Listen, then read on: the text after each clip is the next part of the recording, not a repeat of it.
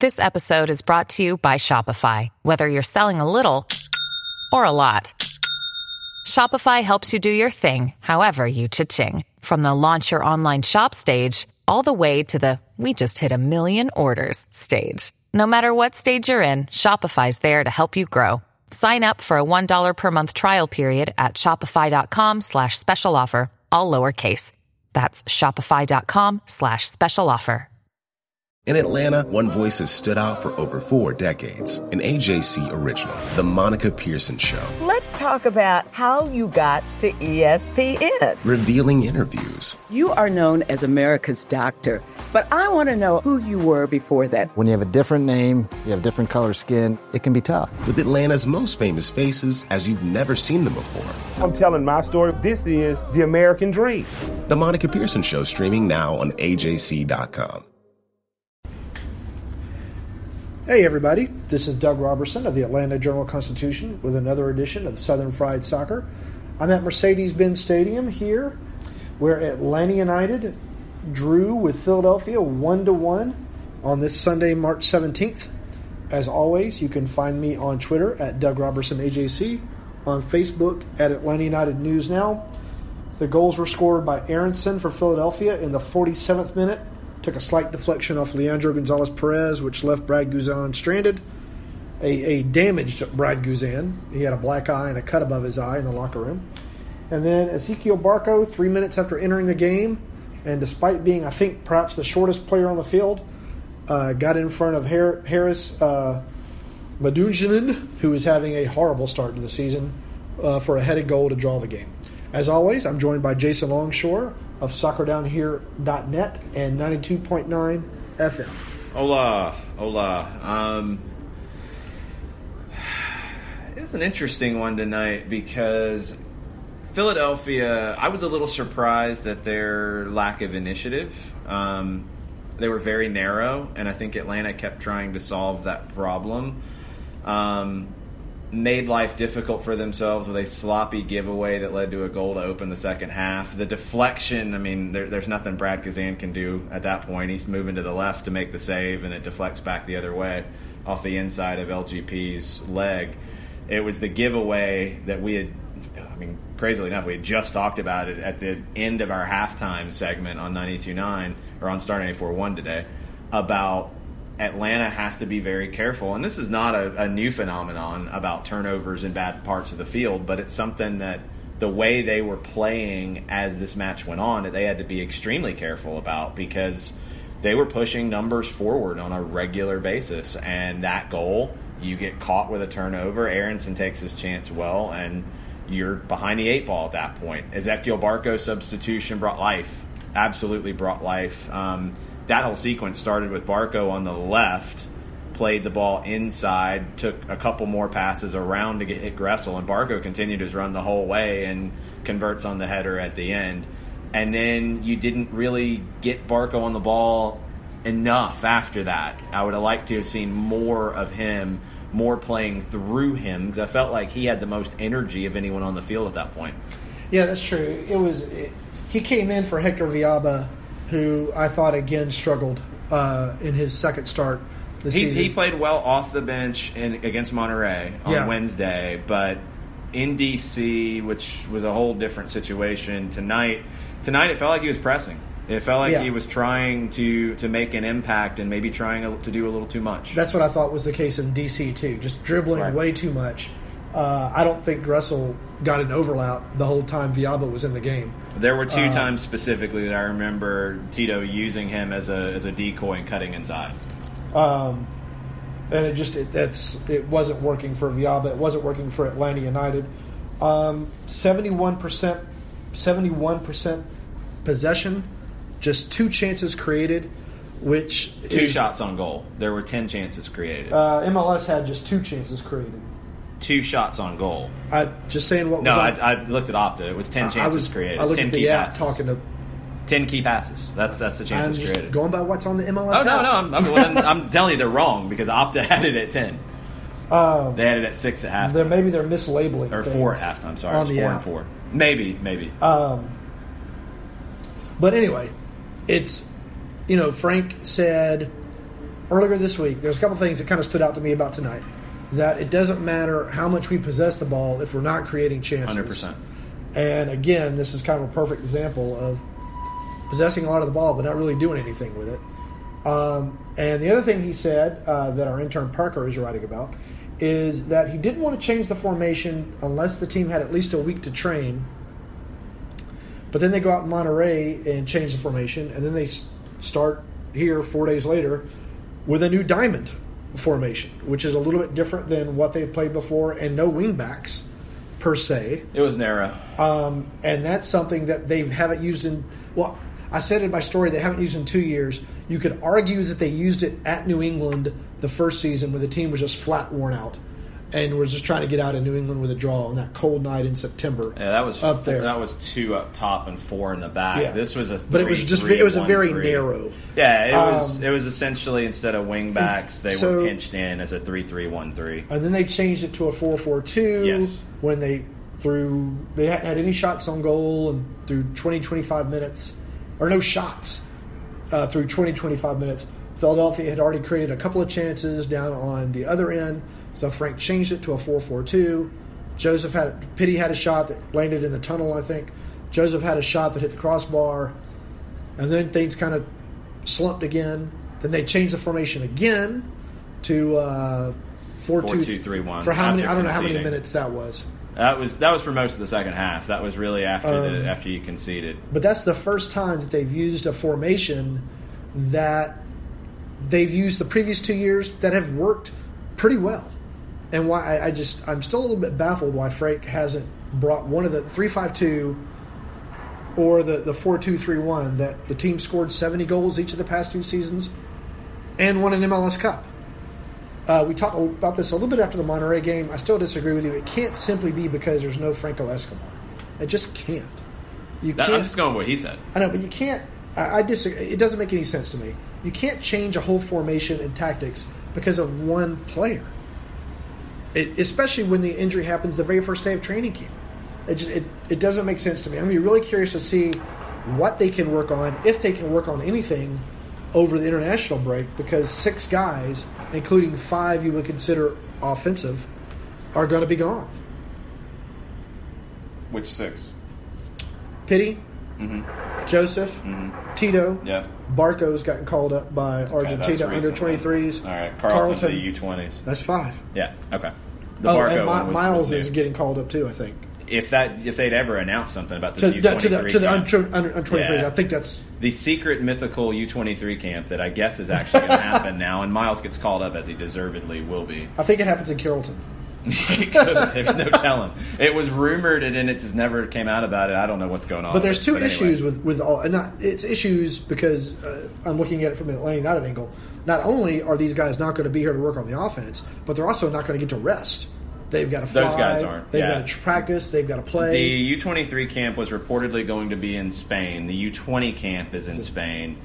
Is it in Uh, Spain? I thought it was in Poland. The U20 camp. the World Cup's in Poland. Um, Oh, okay. Yeah, they're, the camps in Spain. They're playing France and Japan, I believe. Uh, Venezuela will be in Spain for their one game over the break, where they play Argentina. Argentina will be in Spain for that. Then they'll go to Morocco for the second game on Tuesday, the 26th. Uh, the good thing about Tito and Paraguay is that they'll be in the States. They're at Red Bull Arena Friday night, and then they're in Santa Clara uh, Levi Stadium against, I can't remember who they play in the second one, but that's the Tuesday, the 26th game. Yeah, the international break, you're going to be missing guys. Um, you're going to have to really focus on resting during the international break with everybody else, and a guy like Eric Remedi needs the rest. And then you go to Columbus, and then you have two weeks, and, and that's where you're going to have to see a jump. I really think you're going to have to see this team look a lot better when they hit the field at Gillette against New England after that extended break when everybody's together. Because this one is going to be more about rest for the guys who aren't on international duty, in my opinion. I thought Remedi looked gassed. I thought Larentowicz, before he was injured and had to come out, looked gassed. And the team made silly passing mistakes in the final third and some silly passing mistakes in the defensive areas that nearly cost them multiple times. Yeah, and that the- just looked like tired legs. Yeah, DeBoer talked about the, the fatigue playing a factor. the silly passes in the back. I think this is the first time we've seen that. The silly passes and inefficient decisions on offense we've seen going back to Costa Rica. Yeah. Um, so fatigue can't be a factor there. Well, although rustiness could. Yeah, I mean, you, you can't say that because it happened in Costa Rica and it's and different passes that are misconnecting here are the same reason because they have played more minutes. You can make progress, but still have poor decisions, Right. poor form because of tired legs. I think there has been progress in the attacking areas. I think tonight, to have that much possession, that is a good thing. You have to do something with it, and you can't have an error that leads to a chance the other way, a big chance the other way. I don't know how much the, the possession though was just simply being ceded by Philadelphia. So in that You had case, a lot it doesn't mean possession a lot to me. You had a lot in their half, Yeah, and it- that's a little different. Well, it, it still doesn't mean a whole lot to me. Um, I still am just a little baffled as to the why not start with a formation that they've scored 70 goals. They don't trust the past right back. Uh, I think that's a, abundantly clear at this point. Is that he doesn't trust a right back if it's not Franco Escobar. Uh, Julian Gressel played right back some last year. One game as a starter in a Well- four man back line. I mean, that's that's what it was. At this point, I think it's got to be tried because nothing's working. Well, I mean, here's the thing I would say is I would assume that it was tried in preseason after Escobar was injured, and I would assume that he didn't like what he saw, and that's why you're at where you're at. And now, the the point about not being able to change the formation in the start without having time in between to work on something. I really, to me, that is saying he doesn't trust Julian Gressel as a right back in a four man back line. And until you get Escobar back, you're not going to see that. I think you're able in a 4 2 3 1 to get the best out of this team. I do. Because you're going to be able to have some balance in your attacking areas. You're going to be able to probably, in my opinion, and I, I could be wrong because, again, I'm not seeing training every day, I'm not seeing every move here. But I think you could do very similar to what he did at Ajax with a number six and two attack minded central midfielders in front. Nagbe is one of those who can come back and forth and be a box to box. I think Barco's the other one.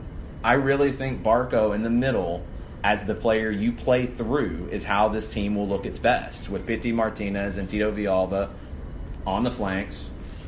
Josef Martinez as the nine, I think that gets the best out of the group you have. That sounds like the 4 1 4 1 I uh, espoused before the Monterrey game here, just to try to get the talent on the field in some sort of formation that makes a little bit yeah, more sense. uh, let's let's be real that the differences between a 4-3-3, a 4-2-3-1 and a 4-1-4-1 are the most narrow of differences. Yeah, yeah. And that's that's really where we're at. I mean, where Nagbe plays is going to be the difference between that. Is he going to drop more against some opponents he would against others he would be able to push up high. Like in a match like tonight, he's going to be able to push up high because Philadelphia doesn't want the ball.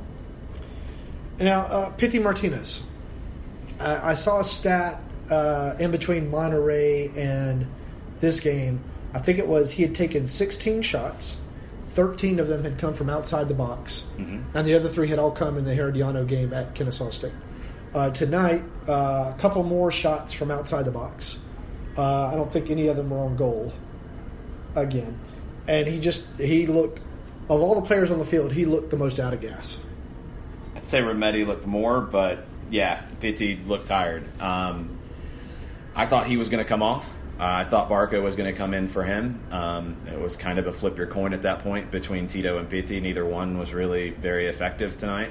Um, left Pity on. Uh, I forgot Pity was on the field in the second half for a long time. he drifted out of it at times, yeah. Yeah. Um, one thing about the shots from distance, go back and look at Miguel Almiron's numbers last year and the amount of shots he took from outside the 18. He was having that issue as well. I think it's something that Pity does have to have a little more patience.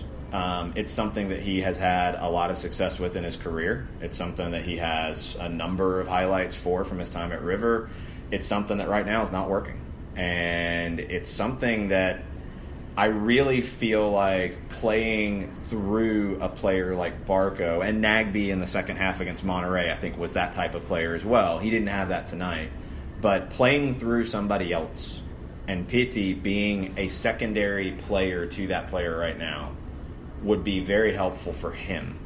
And also getting fit and all those things are definitely part of it. But the fact is, I don't think he should be the focal point of this team right now and be getting as many touches in the final third as he is. He's not delivering at the moment. Now, and the other thing about that to me is he's also not making a lot of runs. He's not. I mean, no one was moving very much tonight, um, but he doesn't. He doesn't. He, he doesn't want to make you pass the ball to him in space or anything like that. It's a different player because he wants the ball to his feet to beat people on the dribble, and it's a very different style that is is not what this team has really had before, and it's not clicking yet. It's not, and the the the big issue with that is if you're going to be that player and demand the ball to your feet, you have to be able to deliver, and right now he's not. So that's not the best option. Yeah. It's where you're at. I really think him coming back, if he goes to Morocco with Argentina, him coming back last would, I think, make it easy to have him come off the bench in Columbus. Um, and then you're wanting, again, to get the best out of him in this group as you get to New England. I'd almost just give him the week off when he and you might, back. you might just say you need it. Give it to give it to whomever needs it. Just say take the week off. I would rather go might. with some reserves in this game and, and, get y'all back for the rest of the season. Depending on what it looks like for him with the national everything team. else. If he uh, if he plays and, and we'll see if that happens. Right now, I, I don't think he's going to start. I, I think he's going to be a bench guy with that group. But he has a lot of pressure on him there as well because he desperately wants to be part of the Copa America squad this summer, and he's not in form right now for that. To his credit, he did have three chances created tonight. Looking at mm-hmm. the sheets provided by the team from Opta, which I guess are different than what is posting on the MLS app. Yeah. And Julian Gressel had four chances. Right. That's what I was going by. Um, yeah, it was strange um, because I mean, you think of the goal and you think of Josef's bicycle kick, and then yeah. Josef putting one off the crossbar. That's three chances right there. So, and that's not other shots and other I, things. I don't know if I trust these stats either because it only has Miles Robinson with one tackle. Which the way you define tackle yeah. is kind of weird. He, anyway, yeah, he Miles was great tonight again. Yeah, yeah, he was man of the match for me again. He was. Um, what, what's uh, what do you have coming up this week? Uh, Overreaction Monday will be fun tomorrow, um, 9 to 11 on the Soccer Down Here app, on Spreaker, and on soccerdownhere.net. Uh, we have stoppage time at facebook.com slash 929 the game uh, from the studios at Colony Square Wednesday at 2 o'clock with myself, with Mike Conti, with Jimmy Vance. And we'll get into all this. We'll talk about the international duty coming up. Now we'll talk about Ezequiel Barco getting called up. We'll talk about uh, Miles Robinson getting called up. I was campaigning for that quite loudly on the broadcast. I'm glad that he is getting called up. He deserves it. And we'll talk about what's wrong and what's right and what needs to change. Yeah, the Robinson thing is what I've heard. It hasn't been verified yet. This U23 uh, camp is a mystery. Same for Barco, is what I've heard. Yeah. It hasn't been verified yeah. yet. Um, and you can find me on Twitter at Doug Roberson AJC, on Facebook at Atlanta United News Now. I hope you'll subscribe to the Atlanta Journal Constitution. I'm waiting to see when Jason busts out his uh, team ring. Um, and we will talk to y'all later. Atlanta United 1 1 draw with Philadelphia.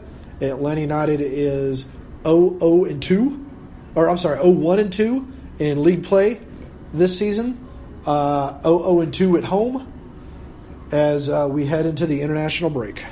The AJC's trusted veteran political voices, Greg Bluestein, Patricia Murphy, Tia Mitchell, and Bill Nigut, are the essential source for Georgia politics. The Atlanta Journal Constitution's Politically Georgia. Sign up for the newsletter, download the podcast, subscribe to the AJC.